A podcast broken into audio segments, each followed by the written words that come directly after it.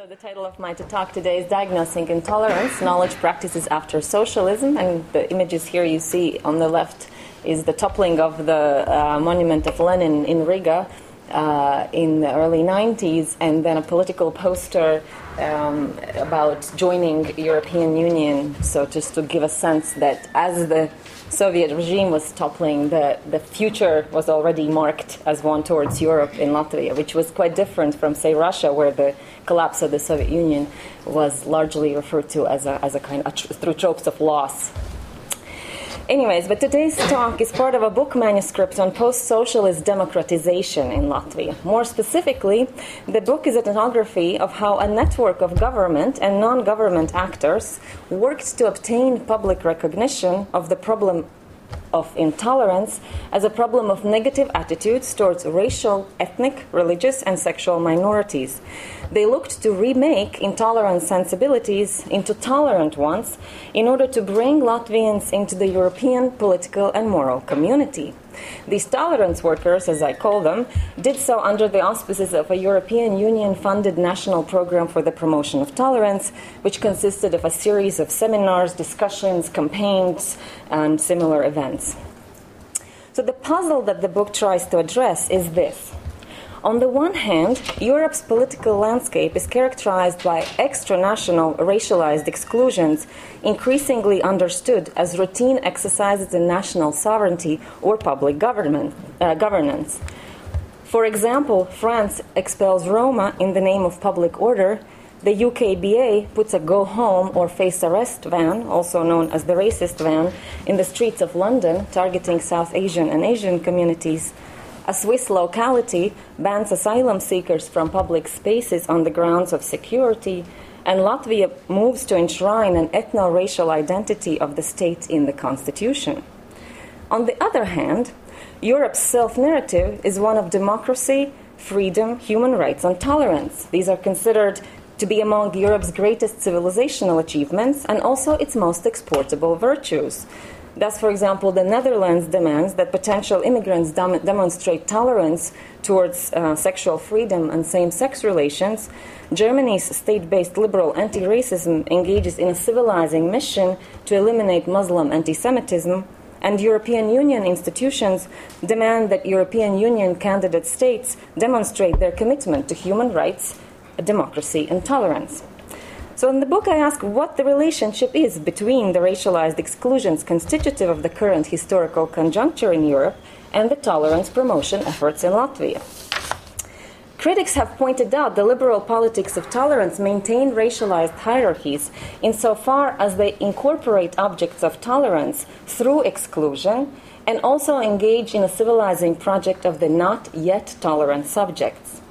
Now, I argue that by extending the civilizing project to Eastern Europe as Europe's own backward past, the core of Europe, as it were, reasserts its moral superiority and obscures how a racial and colonial political rationality animates European liberalism as well, and not just Latvian nationalism. But I, I locate this tolerance promotion um, within the broad, broader project of post uh, socialist democratization, which is a part of um, series of zations that the collapse of Soviet and Eastern European socialism set into motion, such as privatization, liberalization, marketization, and so on. And so these zations together make up what has come to be known as the post socialist transition industry, much critiqued by anthropologists for its teleological underpinnings. This industry not only aims to put the failed Soviet and socialist moderns onto a correct path of historical development, but also to prepare some of them, those deemed potentially European, for entry into the European political and moral community. Now, this end of history logic, which is probably familiar to you vis a vis the famous pronouncement by Francis Fukuyama of the end, end of history, it, it sort of it had it had uh, equally, if not more, transformative force in much of the former Soviet and, East, uh, and socialist Eastern Europe than the collapse of socialism itself. Among other things, it inserted Eastern Europe into relations of tutelage with a variety of development institutions and monitoring bodies, and created conditions for a flourishing of an ignorance about the present, which is what I will focus on today. And just a little information about the post socialist democratization industry, it could be said that the two main pillars of this uh, transition industry were the remaking of the organization of economic life and the remaking of the organization of political life. And here you see the differentiations that sort of go under each one of those. Um, modalities and the things that they try to do. If you, you will see this if you look at any uh, documents of development agencies or European Union institutions that worked in Eastern Europe, sort of pre- pretty standard uh, text. So you'll see that in terms of economic life, transition policies try to create market-based uh, institutions for market-based economy, to privatize public services and state enterprises, to liberalize, liberalize prices, and so on. And in terms of political life, they aimed to reform the electoral system and the judiciary, to create civil society, and to mitigate authoritarian and nationalist tendencies as well, including promoting tolerance. Now, the remaking of individual and co- individual and collective sensibilities and dispositions was important for facilitating reorganization of economic and political life, and these were often thought to hinder the successful tradition, uh, transition. So, in terms of economic life, these uh, usually were articulated as state dependency, people's inability to think in market terms, lack of individual responsibility and initiative, and corruption. And in terms of political life, these were uh, lack of civil, uh, civic consciousness, formal uh, organization in NGOs, and so forth, and also importantly, lack of critical thinking and the presence of the two isms that I will be talking mostly today uh, nationalism and authoritarianism, as well as also illiberal conceptions of society. Now, much of um, largely Euro American anthropology of post socialism focused on the transformations of economic life and produced powerful critiques of neoliberalism and neoliberalization, to the point that now anthropologists are actually starting to be wary of sort of fast critiques of neoliberalism, for neoliberalism has become, has become reified as this bad word without necessarily then looking at what, what actually is meant by it. Uh, but quite a few works, especially early works within this body of scholarship, implicitly or explicitly harbored hope that local contexts may yet offer alternatives to capitalism, grounded in that which was good about socialism, such as solidarity, for example. With regard to political life, anthropologists largely turned attention to post socialist nationalism, which is one of the targets of democratization efforts. And here, anthropological critique did not so much focus on the zations than isms now, my work, uh, however, focuses on encounters between zations and isms, that is, between democratization initiatives on the one hand and political practices and sensibilities they aim to remake, such as nationalism or racism, on the other. Now, in turning a critical eye towards zations, I do not absolve post socialist subjects of responsibility for nationalism and racism. Rather, I aim to dismantle the often unquestioned moral superiority which animates democratization projects and argue that they too are complicit in creating conditions for the racialized exclusions constitutive of Europe's present. Now, today I will talk about knowledge production and tolerance promotion. I will argue that knowledge production about the problem of intolerance is characterized by a diagnostic modality, which identifies ailments that are known, that is, intolerance, and subsequently devises treatment to arrive at a healthy state of affairs, that is, tolerance. Now, this produces an ignorance about the present and hinders understanding of how related racialized exclusions animate seemingly opposite political projects, such as Latvian nationalism and European liberalism. Drawing on Fredrik Barth's and Andreas Glaeser's work, it could be said that the collapse of the Soviet and Eastern European socialisms put into question both the institutionalized knowledge, or knowledge without knowers, as Barth says, found in textbooks, policy documents, and scientific reports, and the knowledge as understanding that individual knowers use to orient and act in the world. In early post Soviet Latvia, the remaking of understanding and knowledge solidified a discursive juxtaposition between Western and Soviet mentalities, as well as between Western scientific knowledge and Soviet ideological knowledge. In conditions of total social transformation, when one's friends, those whom one trusted, um, seemed to be as lost as oneself, individuals from the West often emerged as authority figures for obtaining and validating emerging understandings of the new situation. And now the West actually is a folk category that people actively use. It is not, uh, it is not something that I'm imposing on this context. Those of you who may be familiar with Alexei Yurchak's work will also know that he, he has written on, the, as, on imaginary West as an operative category in the late socialism. Uh, and so it also actually did a lot of work in the early post Soviet period, uh, which is exemplified by this term that I'm now going to use, rietumnieki in Latvian, which means Westerners, and this was um, widely used. So rietumnieki, those who hailed from the other side of the Iron Curtain as far as Australia and the United States, including several generations of Latvians who had resided abroad during the Soviet period, became experts of how things were to be done in the new post Soviet present merely by virtue of having lived in what was called the free world. Rietumnieki arrived as staff members of development agencies such as the United Nations Development Program and the World Bank, as entrepreneurs and investors, as government advisors, as researchers, translators, visitors, and relatives. Their knowledge of the West which ranged from high level professional skills to everyday knowledge of banking operations to the embodied skills of opening food packaging until recently not available in Latvia, was valued regardless of their political commitments. And the food packaging was actually quite, it might seem funny, but it was quite serious. I mean, you, all of a sudden were overwhelmed with a lot of things that at the very basic level you didn't know how to operate. So that created for people a lot of anxiety, especially those who traveled abroad.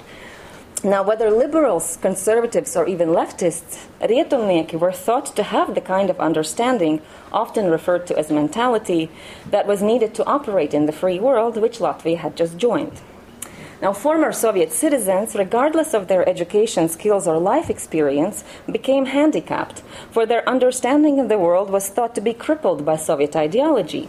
Even if a person did not associate themselves with the ideology of the Soviet state, their knowledge and skills were still found to be lacking because they simply had not been exposed to a wide variety of the so called Western practices, as well as because of the ideological nature of the Soviet education system, uh, which was thought to have discouraged critical thinking and self initiative. To this day, Latvia's publicists, government officials, and politicians use references to Soviet mentality to explain a wide variety of public attitudes and conduct, not surprisingly, especially those that aim to critique current government policies. For example, a parliamentary deputy recently explained to me that people do not trust politicians because they're not using used to um, because they are used to not trusting the Communist Party. Never mind, you know what has happened in between. So in such cases, references to Soviet legacy become a crutch for explaining the present without the need to understand it. Now there was one domain of collective life in Latvia in which Western understandings were not privileged by governing political coalitions and the majority of the Latvian public, and that was the national question. Most people thought that Westerners, especially various human rights monitoring institutions and European commissioners, did not thoroughly understand the traumatic Soviet history and could not see that this history of Soviet Russian domination in Latvia necessitated compensatory measures in the present, such as restrictive language, minority, and citizenship policies that demanded Latvia's Russian speaking residents to accept, if not embrace, the new state as a Latvian state. I have written on, on the minority question um, in post Soviet Latvia elsewhere. So today I will only note that in this particular domain, it was the West who was thought to not understand the historical specificity of Latvia's post Soviet realities. And then, of course, it was precisely the Latvian politicians and public's insistence on the demands of history upon contemporary citizenship, language, and minority politics that many tolerance and human rights workers considered to be an indication of Latvia's democratic deficit. Now, meanwhile, in the realm of academic knowledge, the social sciences and humanities were also largely discredited as ideological projects of the Soviet state. Sociology, political science, and related disciplines had to rebuild themselves, often through rapid borrowings from Western colleagues. As noted by Latvian uh, sociologists in a recent volume on the development of, of, the discipline in Latvia, in the 1990s, Latvian sociology turned into an applied and empirical science largely because it needed to, dis- to survive in post Soviet market conditions.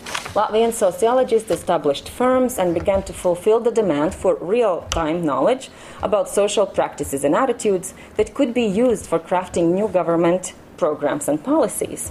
Social scientists engaged in quantitative and qualitative studies, drawing on standardized social science methods used across disciplines, such as structured interviews and focus group discussions, um, that could provide fast, reproducible, and comparable results.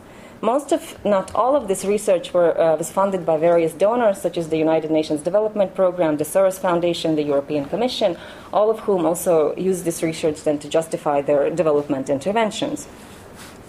Uh, Aivars Tabuns, a Latvian sociologist, argues that as a result, data produced about social processes, practices, and attitudes became comparable uh, to that from other countries and thus were, was thought to gain in quality. I suggest, however, that it is precisely this comparability that, while increasing the perceived quality of Latvian social sciences in accordance with the standards of international policy research, hindered the development of a deep understanding of the post Soviet present. As Gerald Creed and many others have argued, uh, much of the research conducted in Eastern Europe focused on core concepts of Western political economy, such as democracy, civil society, privatization, and so forth and so on, as well as the supposed, as he says, indigenous barriers to these goals, patri- uh, patriarchy, corruption, nationalism, and so forth. So here I think it is worth noting that Postcolonial studies have actually produced a powerful critique of the Western knowledge apparatus, often relying on such concepts as local knowledge and cultural difference to gesture towards other ways of knowing and other forms of life. However, contrary to post colonial contexts, Eastern Europe does not seem to have recourse to local knowledge or cultural difference that could fuel imaginaries of otherwise and from which to mount a critique of the developmentalist and evolutionary thinking that prevailed in both research and policy. Socialism was discredited, and all that seemed to have been left was nationalism, which, as Maryon McDonald has pointed out, is the political platform against which the European Union constructs itself. And thus, Western liberalism emerged as the only valid state based political modality for organizing collective life, one that could prevent all of Eastern Europe from sliding back into communism or nationalism. So, in the post Soviet present comparison carried out in social sciences, but also in public life more broadly, didn't simply compare and contrast, but also arranged units of comparison on an evolutionary scale. In the case of post Soviet Latvia and other EU candidate states, the comparison was undertaken with the sometimes explicit, sometimes implicit goal of determining how far away the future was and whether things were proceeding in the right direction. And so, this attachment of, of uh, Latvia's future to the West is visible in most spheres of life, including that of tolerance promotion.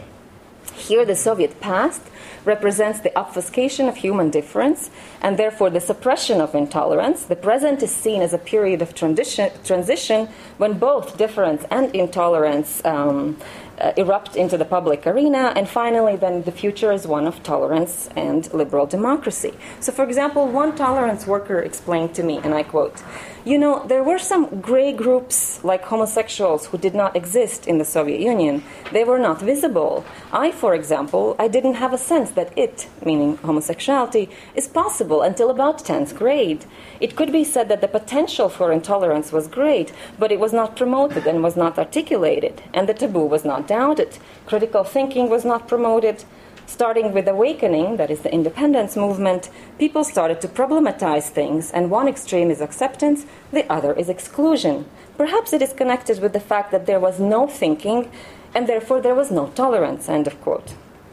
Another activist, born and raised in Sweden to Latvian emigre parents, uh, told me that what is happening in Latvia today very much reminds her of her childhood in Sweden, and she, and I quote, whether with regard to emancipation, paternity rights, or security belts in cars, or helmets for bikers, all environmental issues, all these things were not present when I was a child, but they had been implemented by the time I was an adult.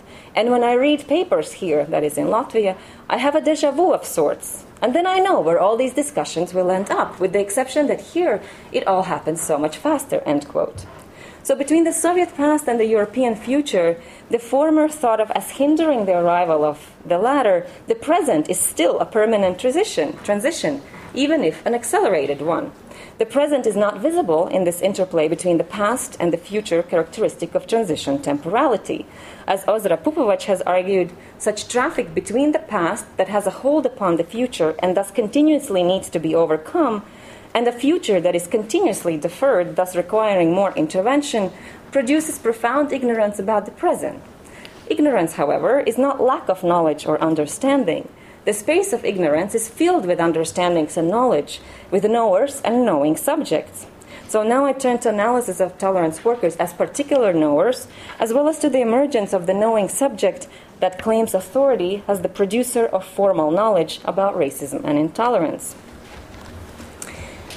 Our core problem is the inability to recognize the problem said Ilse, explaining the state of affairs with regard to intolerance in Latvia during a conversation I had, I had with her in late 2005. Ilse is a human rights expert and currently a high ranking official within the Organization for Security and Cooperation in Europe. At the time of our conversation, she was the director of the Latvian Center for Human Rights and Ethnic Studies. They were a trusted partner of international institutions such as the European Commission Against Racism and Intolerance in their efforts to monitor racism and intolerance. I should note that another person who was a director of this center before her has now become the Council of Europe's uh, Commissioner for Human Rights. So it's an interesting sort of career path for, for the tolerance workers in Latvia moving to really, really high posts.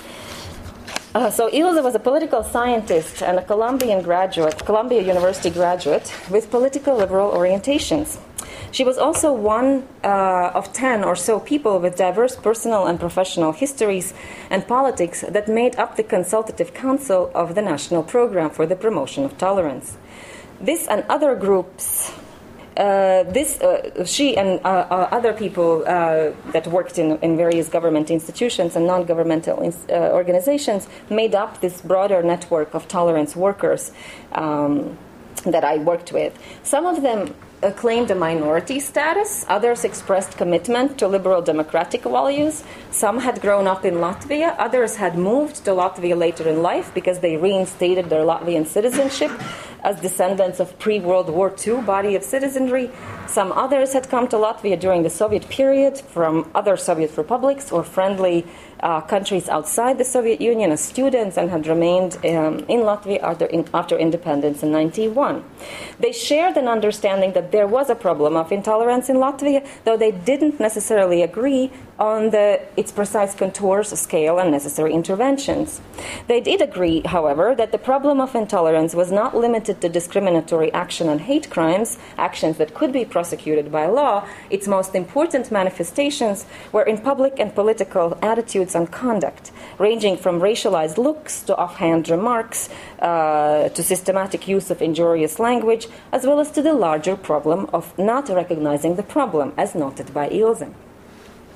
When Ilse and I talked, the program, this national program for the promotion of tolerance, had already been approved by the Cabinet of Ministers um, and funded with the help of European Commission. For some of the tolerance workers, this was a major achievement. However, Ilse found it lacking. She pointed out that the title of the program emphasized the promotion of tolerance rather than a fight against intolerance. For her, this was paradigmatic of the most serious problem faced by the Latvian society. And she said, we as an organization try to objectively point to problems, but many people think of us as traitors. They say, How can you say such things in front of foreigners and talk about our problems? The politicians think that everything is imposed. They are motivated by a desire to pretend that they are better than they are, to show the West that we already are a democracy. The Durban, and she refers here to the Conference Against Racism in 2001, the Durban slogan is against intolerance, and we couldn't even accept that because we cannot admit that intolerance exists here. End quote. The title of the draft program had indeed been Against Intolerance. However, during the public discussions that took place, in March and April of 2004, some people objected to privileging racial, ethnic, and religious minorities and argued that people with disabilities as well as old people were also targets of intolerance and that therefore the program, uh, program should focus on promotion of tolerance more broadly. Now, this difference between promoting tolerance and fighting against tolerance uh, may seem insignificant or a matter of mere rhetoric, but the discussions that unfolded in Latvia suggested that it was indeed important.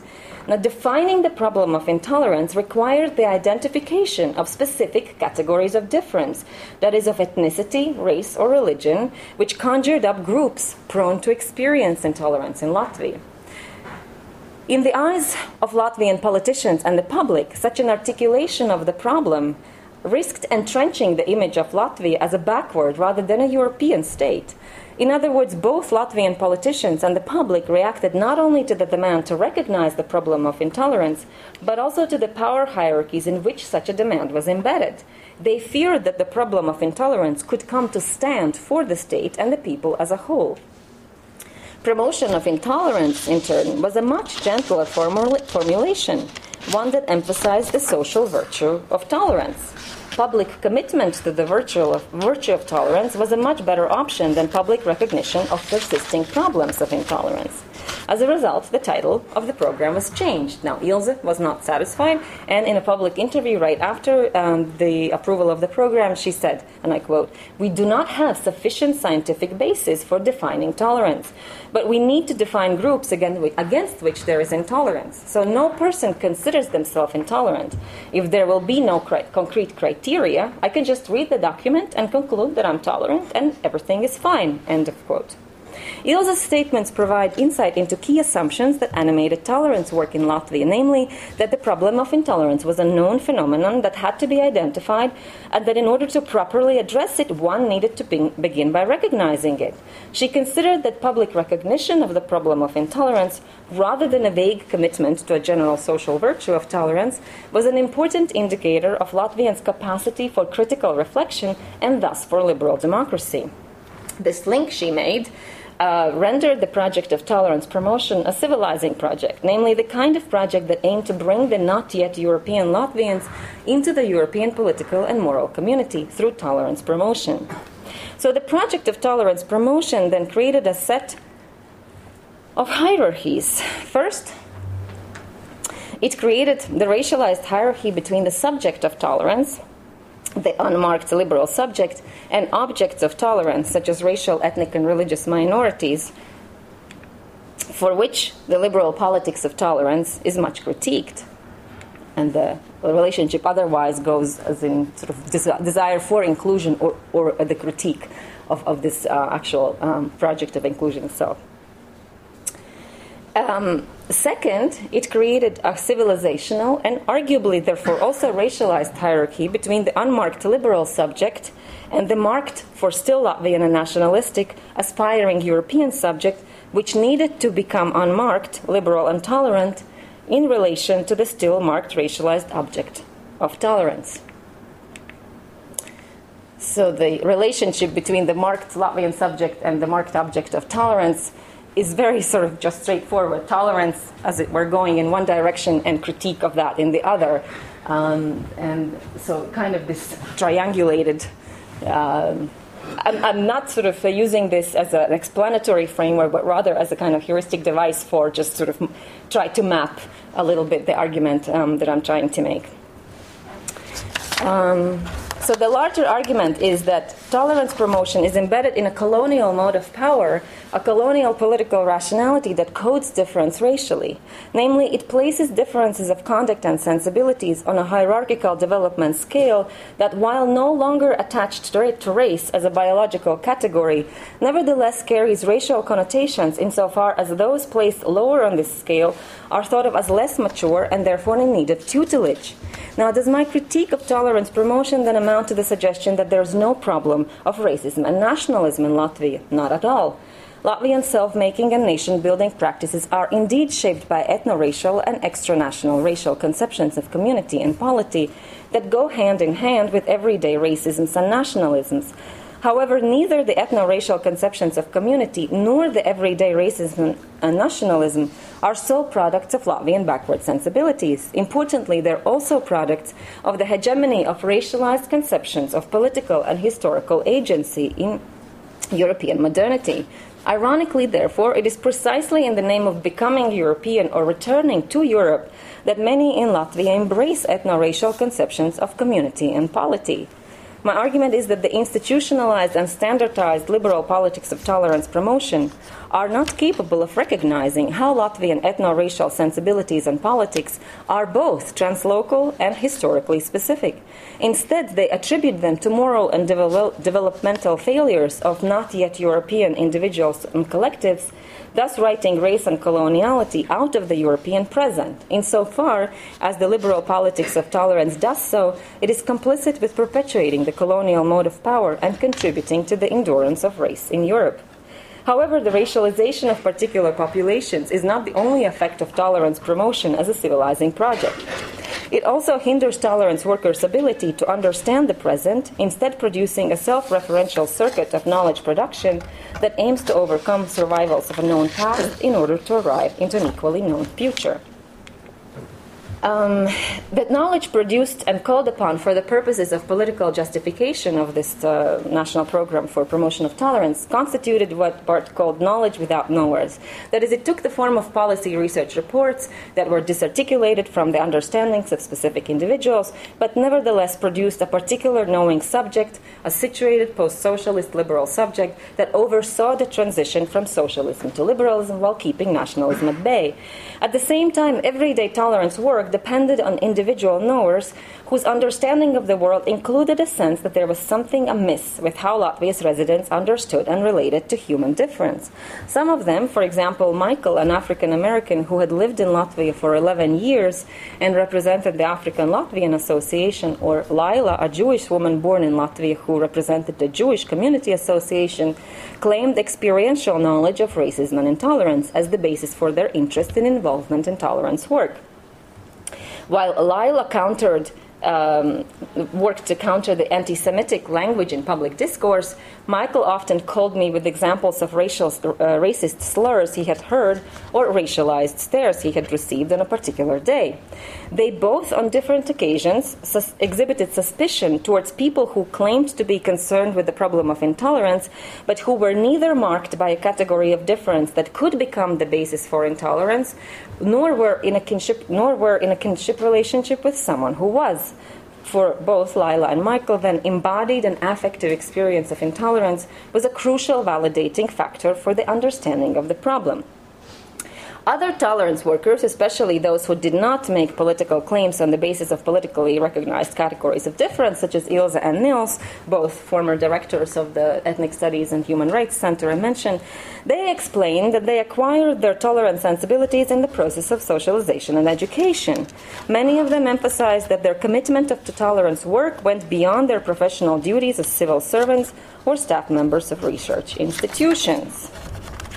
For example, Zaiga described her path uh, to her commitment to tolerance work as routed through democratic institutions that enabled her to breathe the air of democracy, as she said, and I quote. I got involved with the Center of Democracy in Latvia, and there I got interested in the notion of civic education. And then I had the opportunity to spend three months at the University of Indiana, and the air of democracy that I breathed there, I cannot call it otherwise, but the air of democracy, end quote. Zaiga, similar to other tolerance workers with liberal sensibilities, thought of intolerance as natural, if backward state of affairs, that is, as a natural aversion towards everything that is different and therefore strange, and yet that's something that could be uh, worked th- reworked through education. So, as all of these individuals became tolerance workers, they continued to form and reform their understandings about human difference, and they also institutionalized um, the problem of intolerance in the agendas of various government institutions. So, while the, one of the important outcomes of this formation and institutionalization of understanding was the emergence of a self referential circuit of knowledge production that became nearly immune to critical insight, the process itself is also messy and fraught with puzzlement, speculation, misunderstanding, and disagreement. So, for example, Michael, the African American man who was concerned with racialized stares, often suspected those who did not have any direct experience with discrimination, racism, or intolerance for having ulterior motives for becoming involved in tolerance work uh, for example, motives such as remuneration or a political career, and of course the fact that both Ilse and Nils moved to very high positions into the European structures served as, as proof that this was indeed the case. At the same time, some of the professional tolerance workers expressed dissatisfaction with the partial understandings of the problem exhibited by minority subjects. Throughout the numerous meetings, discussions, and private conversations during the course of my fieldwork, a picture emerged whereby professional tolerance workers tended to think that, for example, some members of the African Latvian Association were on occasion homophobic or at least reluctant to form solidarities with the mainly white middle class LGBT rights activists. They also suspected Jewish community representatives of being intolerant towards what they called other communities of belief, such as Krishnas, and thought that the Russian minority rights activists were on occasion both racist and homophobic. Interestingly, LGBT activists often emerged as the most tolerant and thus the most liberal of minorities, measured by their professed willingness to form solidarities with other minority subjects in the struggle to obtain state based recognition and protection. In turn, tolerance towards LGBT people was often marked as the key indicator of democracy. As one activist and researcher told me, and I quote, democracy in Latvia is not faring much better than sexual minorities, end quote. And yet, in their eyes, there were occasions when LGBT activists too did not seem to be able to hold a straight liberal line, succumbing to exclusionary cultural interpretations of the nation. Consequently, it was only those who were neither nationalists nor could themselves be objects of intolerance, and thus could not be linked with single issue tolerance politics, that emerged as proper subjects of tolerance, able to establish an equivalence between politically recognized categories of difference, as well as exhibit consistency in professing tolerance towards them.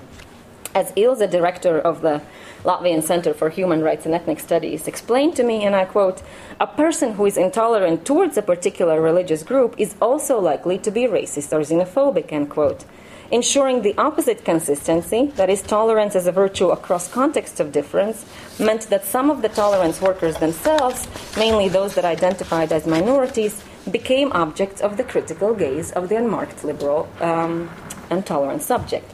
So, one of the ways in which tolerance workers formed their understanding of the problem of intolerance was through circulation of problematic statements they encountered in their private conversations and discussions. So, for example, during my first meeting with Daniel, a civil servant working for, uh, for, uh, on implementation of this program, um, he told me about a seminar he had recently organized for public school teachers with the aim uh, to educate them about the problem of intolerance. And during the seminar, he had uh, illustrated what he thought racial intolerance looked like by presenting the teachers with quotes of negative public st- statements about potential African or Asian migrants who might arrive in Latvia following Latvia's accession to the European Union. And the months leading up to accession in 2004 had provided ample material to draw upon as a variety of accession opponents tried to convince the public that one look at London or other European metropoles struggling with diversity should be enough to cool down the desire to join. For Daniel, these statements were a clear indication of the magnitude of the problem of intolerance. However, the teachers had been puzzled that Daniel asked them to reflect on racism, given that there were not many racially marked others in the Latvian public spe- space. Moreover, the teachers did not think that Latvia had any historically formed moral responsibility to open borders, like former colonial states, and that therefore a desire to restrict immigration was not racist. Daniel argued that the racialized and racist discourses were nevertheless problematic because Latvia was not going to remain homogenous for long, and that in any case, such statements signaled attitudes that were not appropriate for citizens of Europe. And then, Daniel continued, and I quote, a teacher came up to me and said, If we Latvians and Russians cannot get along as it, as it is, what are we going to do when all those blacks start coming? End quote. After reciting the statement with emphasis on the words all those blacks, Daniel fell silent and looked at me meaningfully. I too was silent. I think I shook my head in agreement or as a mark of attention. I wondered whether Daniel was concerned with the sudden unity between Latvians and Russians against all those blacks, the designation all those blacks, the anti immigrant sentiment, or all of the above. I was interpolated as someone who should clearly understand that on the one hand, this statement was outrageous, and that on the other hand, it marked our, that is Daniel's and my, difference in relation to those who uttered it. So the silence that followed Daniel's recounting of the scene of intolerance worked as a validating technique in the formation of our understanding of the problem. And this was one of uh, many such examples I encountered during my fieldwork. The tolerance workers processed their ethnographic data, as it were, through a coding operation whereby they recognized certain statements as indicative of the problem of intolerance. And the ways in which they coded social reality very much resembled social science techniques such as critical discourse analysis. Theo van Dijk's discourse analysis, I don't know if anyone's familiar with it, was very, very popular, where he basically um, gives a formula by which to identify racist statements in public discourse, and usually sentences that start with, I'm not a racist, but those kind of statements. Um, so the more, anyways, so the more such statements circulated, the more tolerance workers had a sense that the magnitude of the problem was, was quite large. And Ilse, again, the uh, human rights activist, uh, uh, pointed out that however difficult the work was, there was a certain advantage to the widespread intolerance in Latvia. And she said, The advantage that we have is that when you get access to people, they say incredible things. They are not used to being monitored, and they don't recognize that they are making problematic st- statements, end quote. So then further work um, required that tolerance workers uh, obtained recognition from the larger public. And this is where diagnosis emerged as, a, as an important tool in the tolerance work. So, for example, a working meeting in October of 2005 began with a discussion on what was to be done. One member of the group suggested that hiring a camera operator and a journalist or a social scientist to accompany a member of the African Latvian Association on their daily routine and to film and record the kind of reactions and gestures the person received um, on the city of streets. So this was going to be the, her experiment. In, in her suggestion, this filming and broadcasting of acts of intolerance would amount to a useful pedagogical exercise through which the public could finally see their injurious conduct. Another tolerance worker uh, considered conducting an experimental project where a group of people would be exposed to literature, film, and arrange meetings with the other, as she said, while keeping a diary on what, if anything, triggered changes in the way they thought about this person, group, or themselves in relation to difference.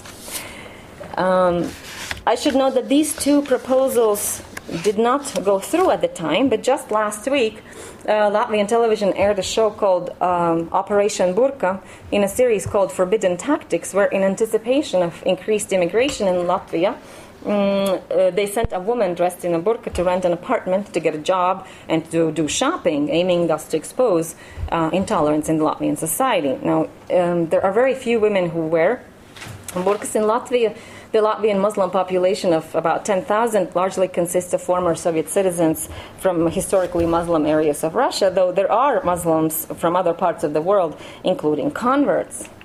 And this episode itself is really worth a whole paper, but I'm just going to show you one, one uh, still shot. Uh, after the woman had sort of, with some difficulty, but nevertheless obtained a job and uh, an apartment, they, they sent her shopping. And so the narrative goes uh, that you know she's walking through the store and um, and people are not sort of some people are looking, but but nobody's saying anything. So now, in order to, to really sort of get to it, uh, they sent in a provocateur, sort of the taller man um, who's standing one person in you know behind her. And the provocateur says to the man in line, Listen, you know, are you not afraid of, of these kinds in black rags? And the guy behind him says, well, no, not really. And the provocateur then goes on to say, well, I am, you know, and sort of goes on to sort of um, continue this conversation. So all of these uh, uh, proposals, the, the, initiatives, the ones proposed and the ones carried out, located the problem of intolerance in the psychology of individuals, even if they rendered it as a, it as a historically formed collective pathology, and assumed that treatment could consist of seeing oneself in a mirror or of critical reflection upon oneself. Since most people did not encounter um, potential objects of intolerance on a daily basis, then uh, they needed to be provoked, confronted, and observed. So while tolerance workers identified key questions, how to incite people to think about the things they take for granted, about the naturalized hierarchies of self and other which shape their life worlds, about problems that may not affect their daily life but that might affect other people's lives, they actually crucially failed to formulate this as a transnational historical problem in which Latvians too participated, but which couldn't be explained by focusing solely on individual or collective moral failings and shortcomings. Uh, so the tolerance workers then pushed ahead uh, with diagnosing the problem through a series of questionnaires and social science uh, research methods. Uh, so, for example, a survey um, uh, conducted by the Public Policy Center Providus in 2007 aimed to measure levels of intolerance among teachers. The authors used popular social psychology tools such as social dominance orientation and right wing authoritarianism scale to diagnose the teachers. Whereas social dominance orientation measures the extent to which individuals support the hierarchical organization of society with their particular group at the top of the hierarchy, the right wing authoritarianism scale measures such character traits as conventionalism, authoritarian aggressivity, and submission to authority. As described in the report, ideal type right wing authoritarians, authoritarians are uncritical, exclusionist, hateful towards other groups, cowardly, dogmatic, and more. So the teachers in this survey came out as higher than average authoritarians, and the authors suggested that they probably did not differ much in that regard from the rest of the population. This and other surveys uh, were not concerned with how understandings were formed, but focused instead on expressions of what were assumed to be already formed opinions, in that sense, putting a certain version of liberalism in practice, as argued by Andreas Glaeser.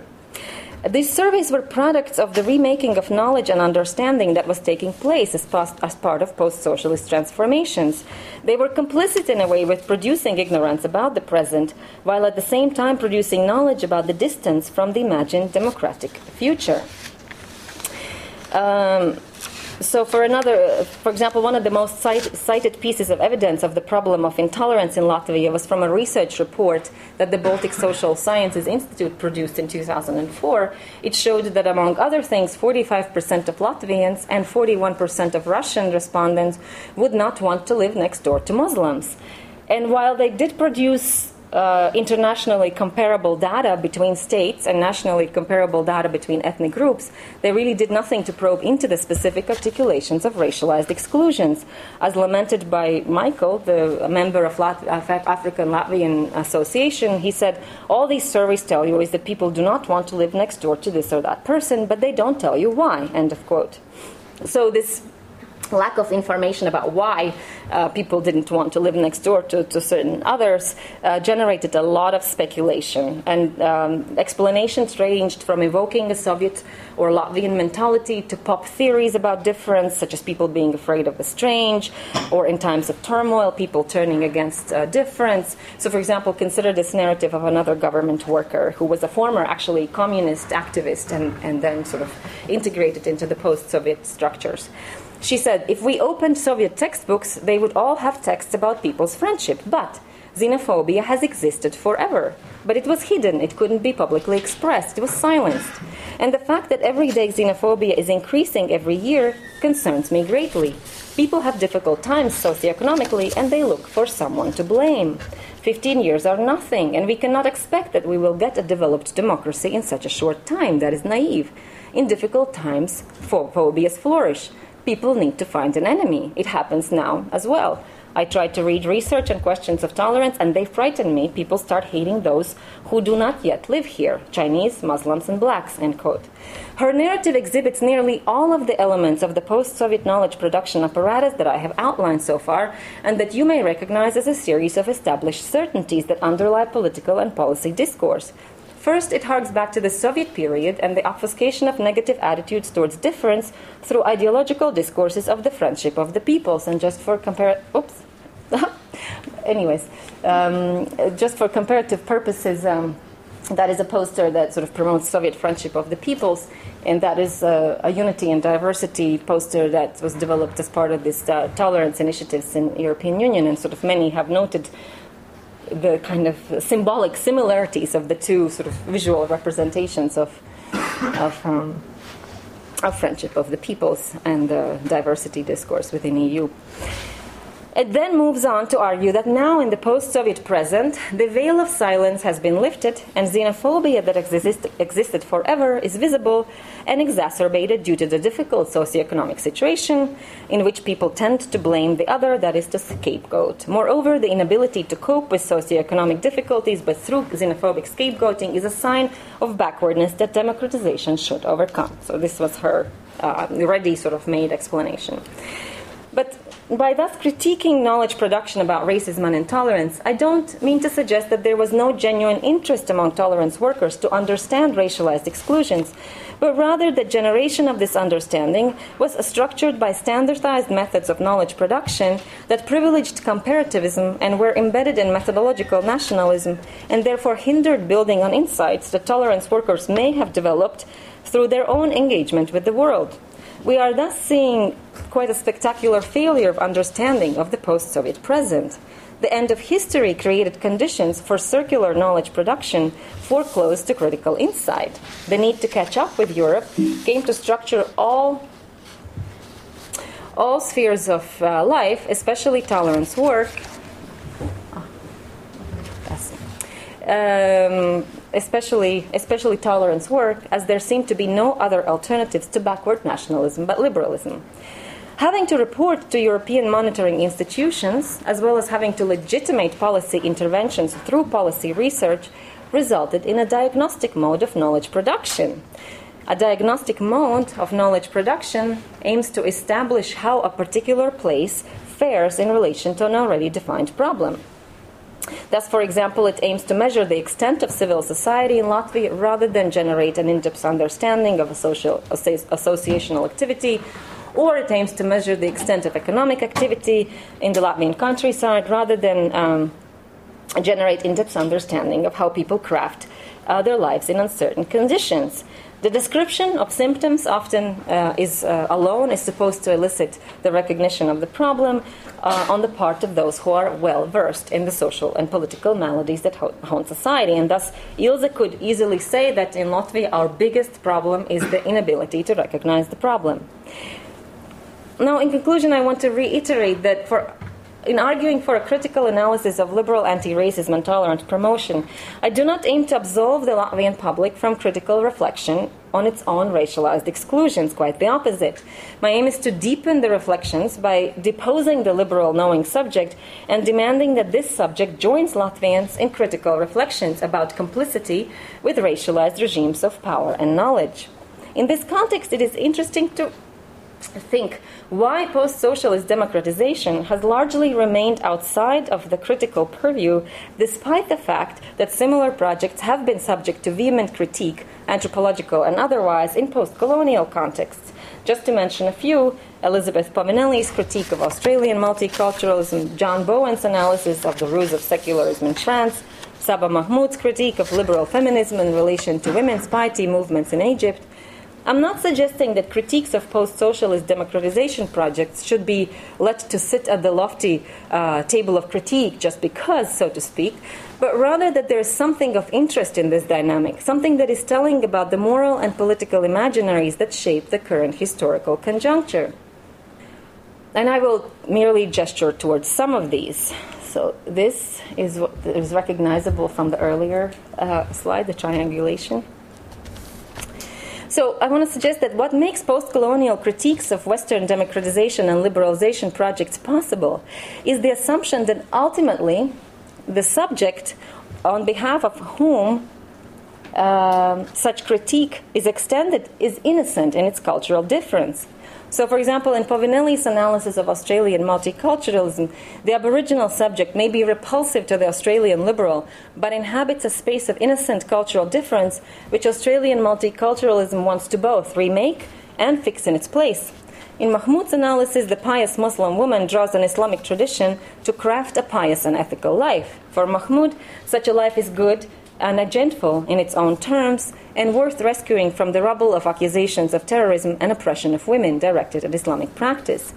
The Eastern European subject, and so this subject of critique also then extends a critique uh, towards the liberal European subject um, and of sort of the racialized and colonial uh, uh, European modernity. Now, the Eastern European subject doesn't have recourse to such a space of innocence for its difference from the point of view of the subject of critique is either nationalism or socialism.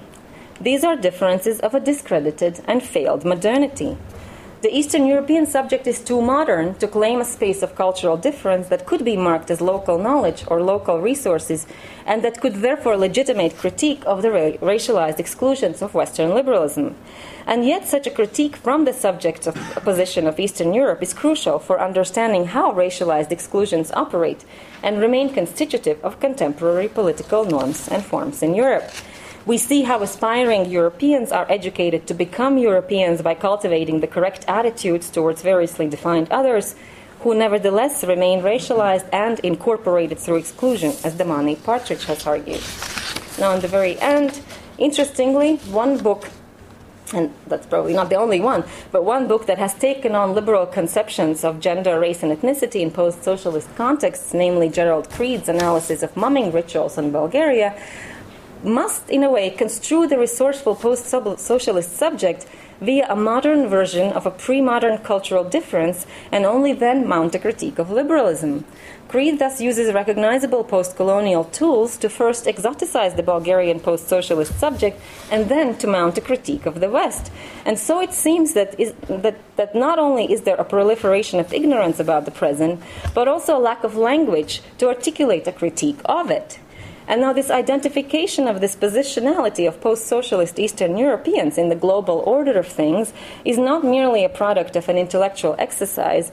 Actually, many of my informants and colleagues exhibit sensibilities that suggest it has effects and that a new consciousness is information. And here I think our hope lies in anthropology as especially well positioned to trace emerging forms of life and politics and to understand them on their own terms. Thank you.